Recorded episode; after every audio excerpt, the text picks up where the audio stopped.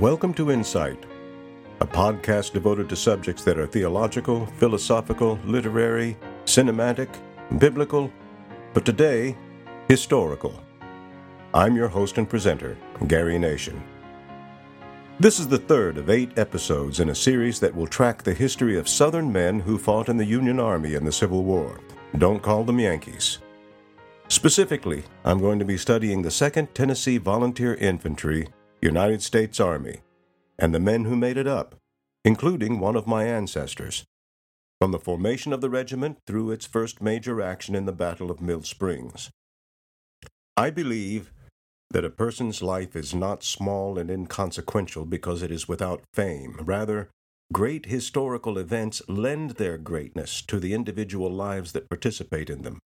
And those events have acquired their great historical significance through the participation of thousands of unsung individuals like my ancestor, and perhaps yours as well.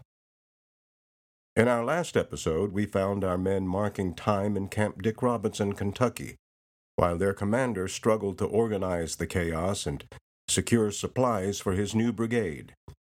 Today, they're going to see things change.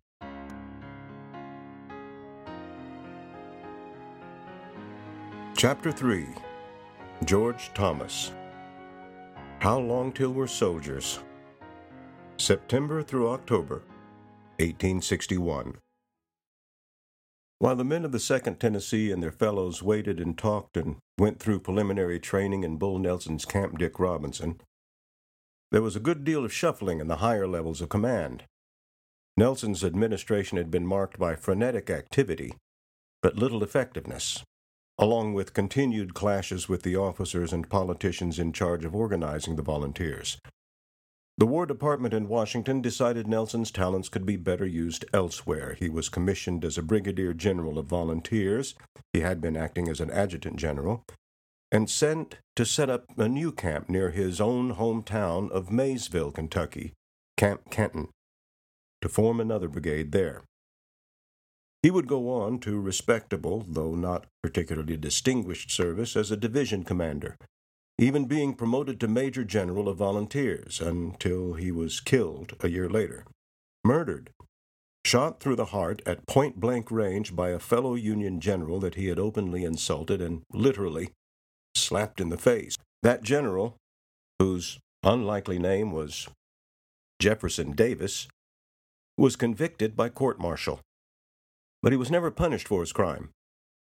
Instead, he actually went on to serve with some distinction and, and also more controversy later in the war, commanding a division in Sherman's March to the Sea. Nelson's sizable remains were brought back to Camp Robinson for interment, but were removed to Maysville after the large flagpole that stood over his grave was cut down by unknown persons on the night of July 4, 1865. At any rate, I'm not sure if the men in Camp Dick Robinson knew when Nelson was gone, or even that he was gone. But on September 12th, they were introduced to their new commander, Brigadier General George H. Thomas. When he galloped in on horseback, accompanied by a small troop wearing his old uniform with the insignia of a cavalry colonel, everybody expected a speech like Nelson and all the other top officers and politicians gave when they came through. They didn't get one. George Thomas didn't give speeches, he gave orders. After the briefest review of the troops they had ever received, the general dismissed them, called for all regimental officers to meet him at his headquarters set up in a nearby tavern. The Tennesseans took an immediate liking to General Thomas, though not as physically impressive as General Nelson, and who else was. The stocky six footer had a look of strength and self possession.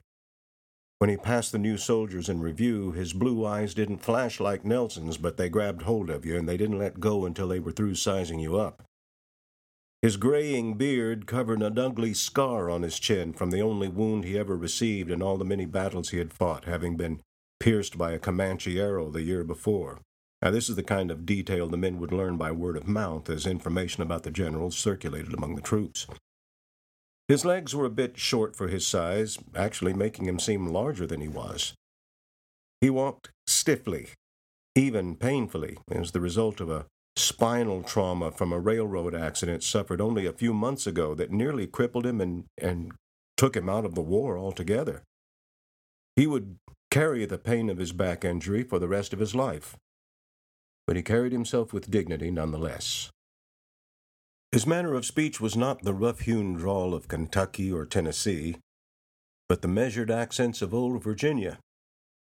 Sooner or later, the men of Camp Robinson would find out the nickname his peers had given him Slow Trot.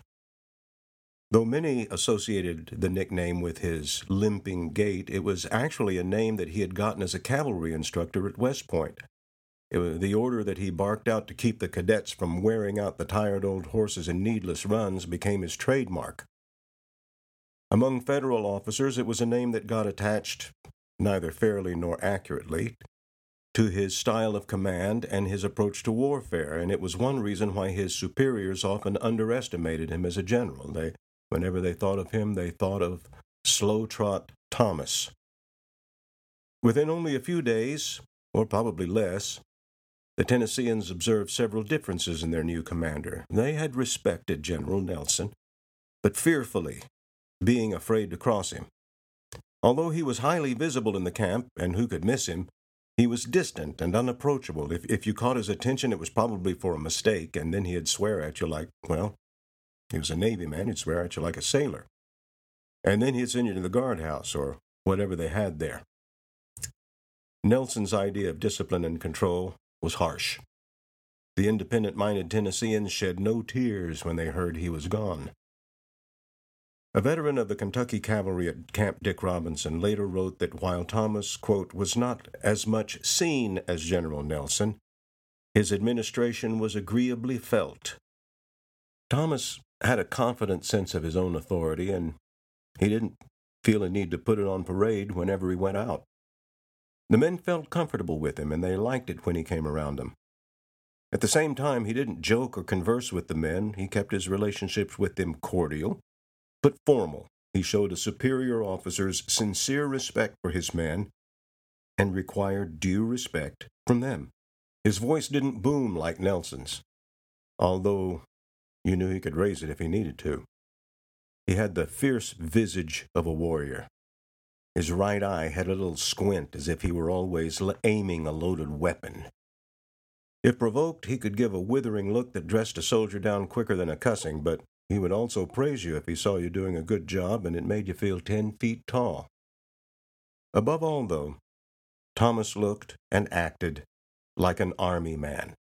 Now, General Nelson and their own General Carter, they were doubtless good and able officers, but they were Navy men. They were sailors, not soldiers. And the Tennessee boys may not have been able to put their finger on the difference, but they felt it and they knew it. Nelson and Carter had to digest general Army principles from their Navy training, and they were always adapting their methods and orders in a trial and error fashion. And it seemed that they had as much to learn about the infantry as the new inductees. George Thomas was a sharp contrast. A West Point graduate, Mexican War veteran, career officer, and Indian fighter, he walked in with a calm confidence that instantly affected the whole camp. Right away, he began issuing new orders that seemed to cover just about everything. To everyone from the volunteer officers down to the privates, his orders simply made sense. And whether they liked them or not, they knew the general wasn't going to alter them tomorrow. No one was confused about his expectations. The first day Thomas showed up, there was a change in the camp, and even the marching drills had a new spirit. Before long, they'd be affectionately referring to their general as Pap Thomas. The nickname spoke of their general as a father figure, someone they believed would bring discipline, but also take care of them. George Thomas came to this post by appointment from General Robert Anderson, who is currently over this department. Now, it's not known whether Anderson had wanted Nelson out, but he clearly wanted Thomas in.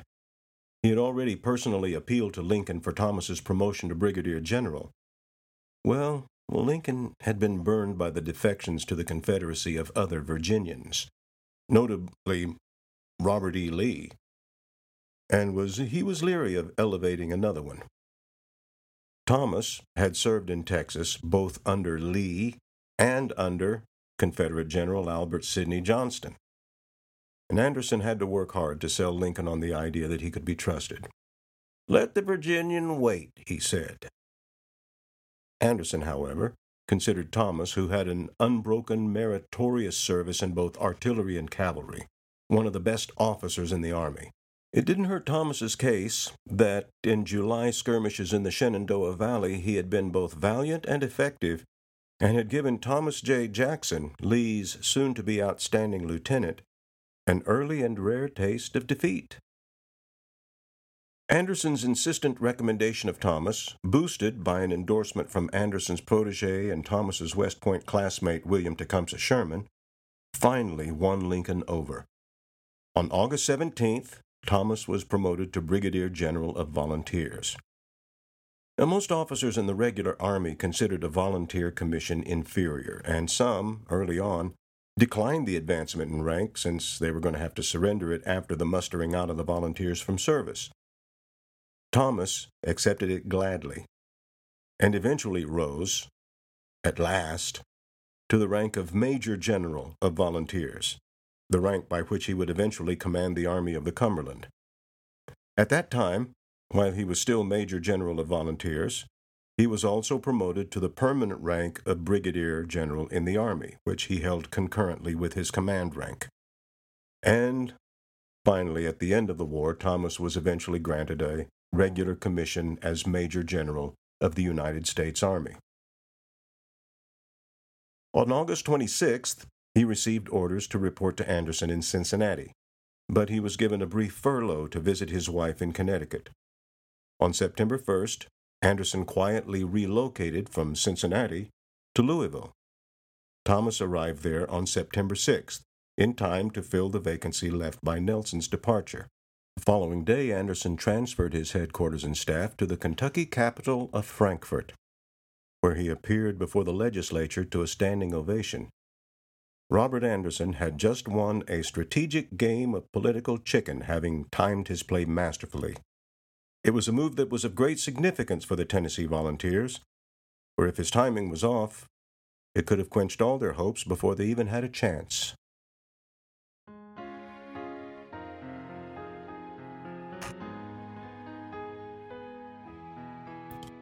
Crisis in Kentucky. In the summer of 1861, Kentucky was a seesaw, and no one really knew for sure how it would tip. Someone has said that while its heart was in the South, its interests were in the North. The state had been tugged, lobbied, pelted with propaganda by both North and South. The governor leaned toward secession, the legislature toward union, and the state had officially declared itself neutral in the escalating war between the states. Confederate sympathizers in Kentucky protested that having camps like Dick Robinson to arm and train volunteers for the Union was an act tantamount to sending in federal troops. Well, that's why Anderson, although he was a Kentuckian, chose to remain personally outside the state as a U.S. Army officer, directing from afar. Now, while that decision may have hindered the effort to build up the volunteer force, it also prevented the Confederate sympathizers from having a forthright provocation to point toward. In Missouri, however, a much less circumspect federal officer was in control. John Charles Fremont, Western commanding general and self appointed emancipator, was about to recklessly provide that provocation by ordering Brigadier General U.S. Grant to seize Columbus, Kentucky. Before Grant could get there, though, Confederate General Leonidas Polk marched in preemptively on September 4th with a strong force. Now, let's be fair, Polk's move made military sense. But it was a political and public relations blunder of the first order. The breach of Kentucky's vaunted neutrality set off a powder keg of stored up indignation.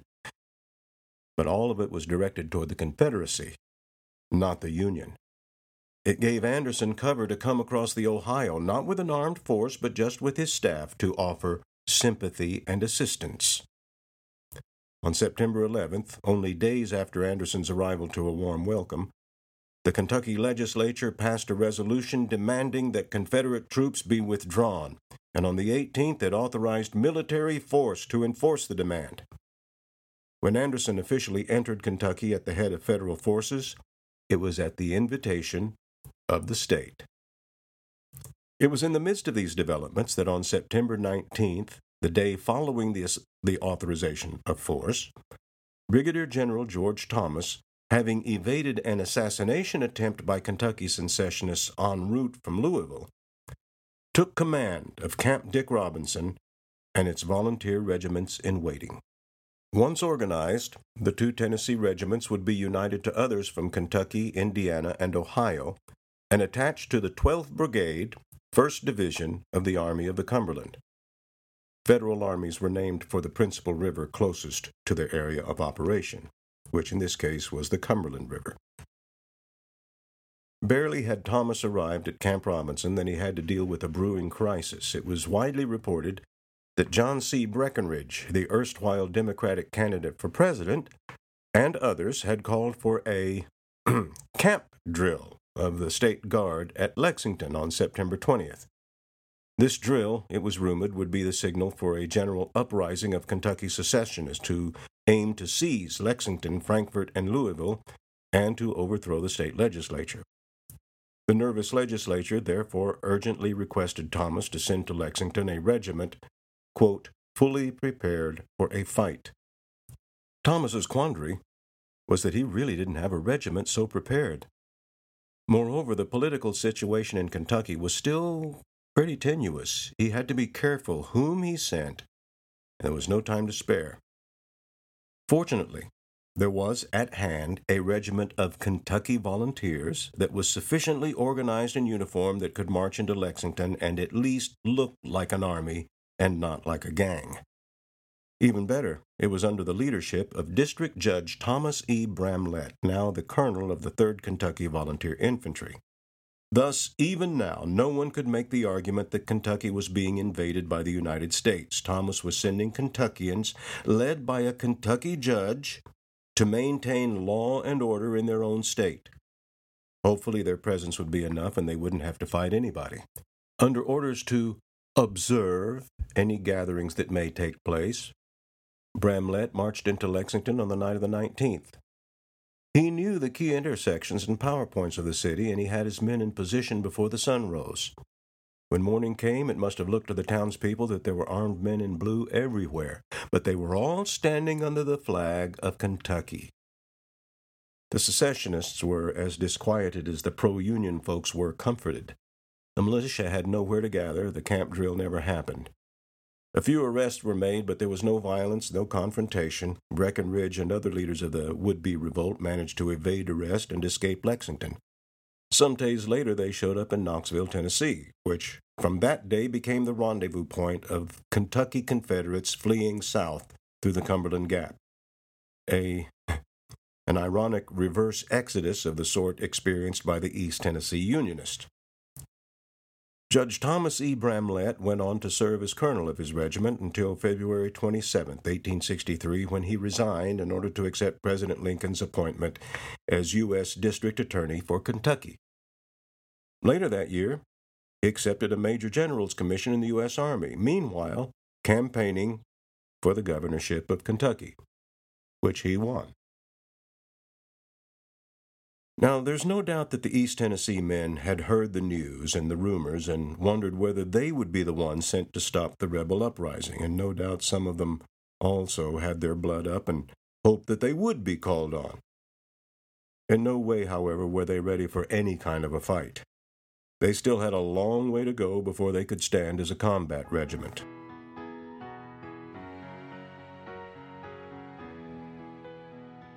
Basic Training in 1861. The farmers from Tennessee had only barely begun the learning of rudiments of soldiery how to stand at attention, salute an officer, form up in ranks, count off, and that hardest of all tricks, to step off together with the left foot. Probably they were taught up to this point by the handful of veterans in their midst. It appears, however, that their training did not begin in earnest until the arriving of General Thomas.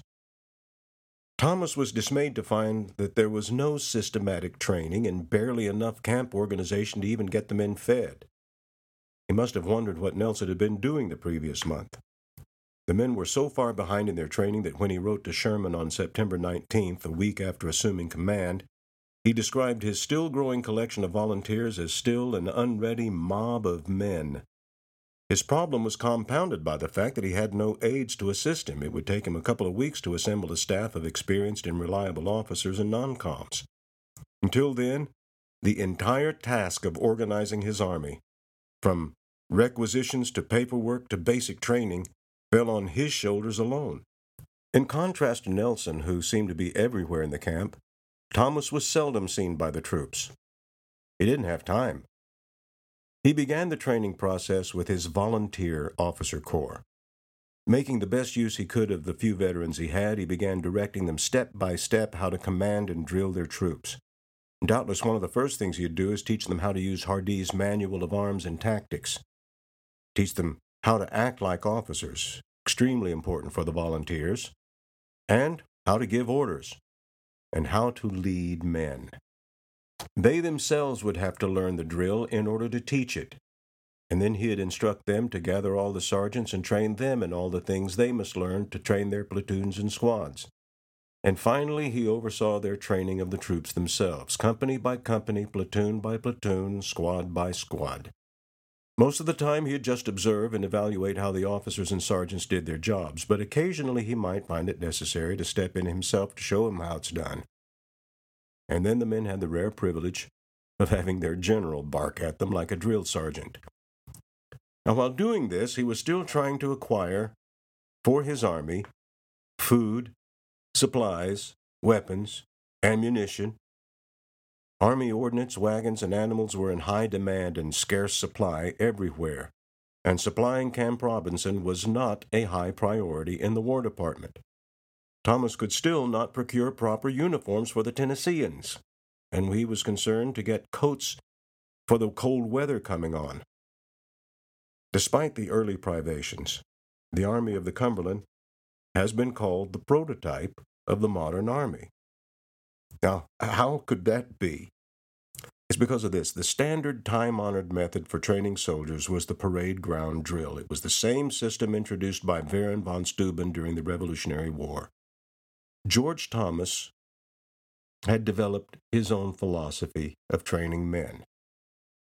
And he went beyond this, and he directed his men through simulated practice sorties and skirmishes in small units. He explained his philosophy succinctly in this way. Said, We are all cowards in the presence of immediate death. We can overcome that fear in war through familiarity. An example of his methods is related by uh, one of his biographers, Christopher Einolf, who tells of an officer in an Indiana regiment that experienced Thomas's brand of preparation. His regiment had already been trained at another recruiting camp, and he thought they were fairly well prepared. And shortly after their arrival at the camp, the men were awakened in the middle of the night by the sound of the long roll, the alarm that called men to battle. Men got up and tried to form ranks, only to find that they could not assemble quickly because they had left their clothing, weapons, and accoutrements scattered all over the camp and couldn't find them in the darkness. Many of the officers performed poorly, failing to form the men into companies or form the companies into a regimental formation. When they discovered the alarm was only a drill, the men were relieved, but they were also embarrassed by their poor performances. They worked hard to improve and responded much better in the future. Of course, all of Thomas's efforts to modernize the training and organization of his camp were within the constraints of the existing Army system. The one holdover from the old Army style that may have handicapped the new Army's effectiveness was the primitive approach to forming its fighting units around pre existing relationships, grouping together soldiers from the same towns and counties. This was an ancient tradition from which men in the field took comfort in strange surroundings. No one ever thought of that being a problem until the Civil War, when the use of modern weapons brought about the destruction of whole regiments, which in turn decimated whole, whole communities. It was vital that the men learned how to march. Marching was a critical skill both for efficient movement of large numbers of men on foot and for getting into fighting formation in battle. The intricate maneuvers that are practiced by contemporary drum and bugle corps are actually stylized versions of the kind of attack and defense maneuvers used in war from the time of the first use of firearms in mass formation, and before that, to the type of formation based warfare practiced in ancient times by Alexander the Great and the Roman war machine. An enormous amount of precision is required to achieve the desired results. And while today's marching bands have to do it while playing instruments, yesterday's soldiers had to attain it while under enemy fire. And the only way to get there is drill, drill, drill. While most of the men knew how to handle firearms, they all had to be taught the Army way.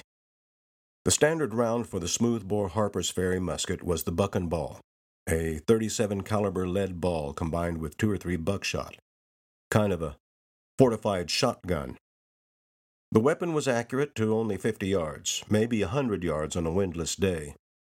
But used en masse, its close range killing power was impressive. The load came in paper cartridges, along with the black powder charge. Soldiers would tear open the cartridge with their teeth, pour the powder and the lead straight down into the barrel using the paper as wadding, ram the load with the rod, prime the musket with a brass firing cap, aim the weapon, and fire. All of these steps had to be coordinated with the unit for volley fire, and they would drill in order to achieve the goal of getting off three to four rounds per minute. They practiced loading and shooting from different positions, including lying down, extremely difficult because gravity works against pouring in the powder. And drilled so thoroughly that years later, as old men, they would be able to recite the procedure without hesitation or error. Along with this, they also learned the use of the bayonet, which in those days was not knife like as were the bayonets of the World Wars, but a long, sharpened spike butted by a slotted ring that locked onto the end of the musket barrel. A spear, basically. A spear is a simple and primitive weapon, but to use it effectively, one must learn its techniques and drill until it becomes second nature. That, of course, is the reason for all the repetitive training, so that in the heat of battle, soldiers won't think about what they have to do, but will simply react according to their training.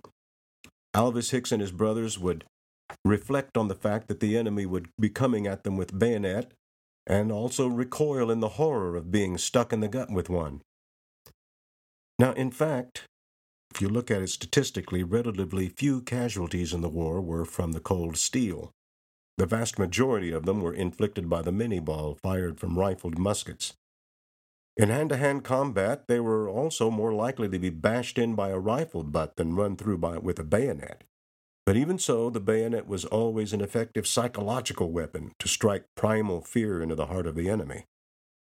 The men would also learn that the bayonet is a useful tool, though not very efficient one, for many mundane tasks, from staking out a tent, to opening cans, to grinding coffee beans. Not only did they have to learn the arts of war, they also had to learn the disciplines, procedures, and customs of living, cooking, cleaning, grooming, and socializing in an army camp. They were paid 50 cents a day, and in camp, paydays were regular and monthly once they got started. Some soldiers tried to send money, some of the money back home, but most of it was spent buying various things from the sutlers, vendors of all the sundries the boys might want or need, who usually operated out of a well stocked wagon and sold goods at inflated prices. The men also learned that one unfortunate and unavoidable byproduct of gathering large numbers of men from various places together in a close environment is disease. Very soon after his arrival, Thomas had to contend with a severe outbreak of measles that swept the camp, temporarily disabling hundreds and killing some. Typhoid and dysentery were also common, Medical personnel and medicines were in short supply, and there was as yet no camp surgeon or hospital. Thomas authorized sick leave for those who had a home or friends close by, which alleviated the stress on the minimal camp facilities and doubtless prevented much further spread of disease. For those who had nowhere else to recuperate, local women gave much needed service as nurses. Paul Groger is one of those who experienced it firsthand. He writes in his journal on October 16th, I took sick, caused by cold and exposure, no doubt, and went to the hospital. Later records he indicate he had indeed come down with the measles. We was a great deal visited by the generous ladies of that neighborhood and most cordially attended to, and by their kind treatment I soon revived again and began to feel able to accompany my regiment. Life at Camp Dick Robinson at this point was not really hard or strenuous. Physical fitness was incidental to everything else and wouldn't become part of Army training until a later era. Uh, indeed, the men were already physically fit, as testified by their endurance of the grueling trek to get to Camp Dick Robinson to begin with. The men did have to drill four hours a day, but read the rest of the day they usually had to themselves. The greatest hardships related to coping with the elements, but in the early fall the weather was still relatively mild. They had to deal with insects and vermin, while the most laborious task was preparing food. They were actually well fed and gained weight, some of them enough to be teased. Why, you're getting fatter than a town dog. But speaking of dogs, soldiers were not permitted to keep pets, but they often had them anyway, and dogs were the most popular. It's an easy. It's easy to excuse a dog's presence, you know. Gosh, Captain, we tried to run them off, but he won't go. It'd be wrong just let him starve. Besides, he keeps the varmints down. The worst part of camp life, though, was homesickness, and it got to some of the boys enough to make them go absent without leave. But in those days, there was no distinction made between AWOL and desertion. Those that left always came back unless, unless the rebels caught them, said Jack Snow but they still faced stout punishment. One of the most common penalties for minor offenses was to be tied to a tree for a period. The Army officially abolished flogging on August 5, 1861, before they ever signed up. But I think it would have been unlikely to be used in the Tennessee regiments, even it had not, because these men simply wouldn't stand for it. The training at Camp Robinson continued through September and into October. Thomas continued to worry that the volunteers were taking too long to become soldiers. But the ragtag regiments eventually formed the core of a division. Thomas had brought in a volunteer regiment of Kentucky cavalry, and he finally managed to acquire enough artillery to form a small battery. He was already formulating a plan for the invasion of East Tennessee, but there were still many obstacles, and supplies were still only trickling in. On October 8th, the command of the Army of the Cumberland changed at the top. Robert Anderson's already frail health had taken a beating at Fort Sumter, and now was failing under the stress of the current command. He was given an honorary promotion to the Army General Staff as he entered a semi retirement and was replaced by his second in command, Brigadier General William Tecumseh Sherman.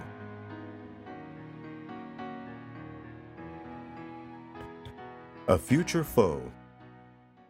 While the lads from Tennessee were slowly being made into an army at Camp Dick Robinson, barely 25 miles away in Lexington, the same town where Thomas had forestalled a Confederate uprising, another group of men also drilled and trained in the art of war on horseback.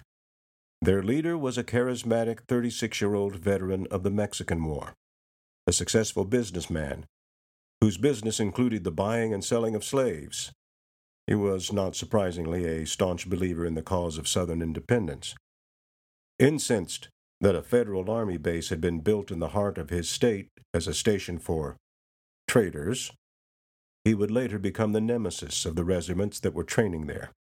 His name was John Hunt Morgan. Hundreds of miles would be trod and several battles fought before the Union men of Tennessee would chase after Morgan. Their more immediate concern was a Confederate general with whose name they were already all too familiar.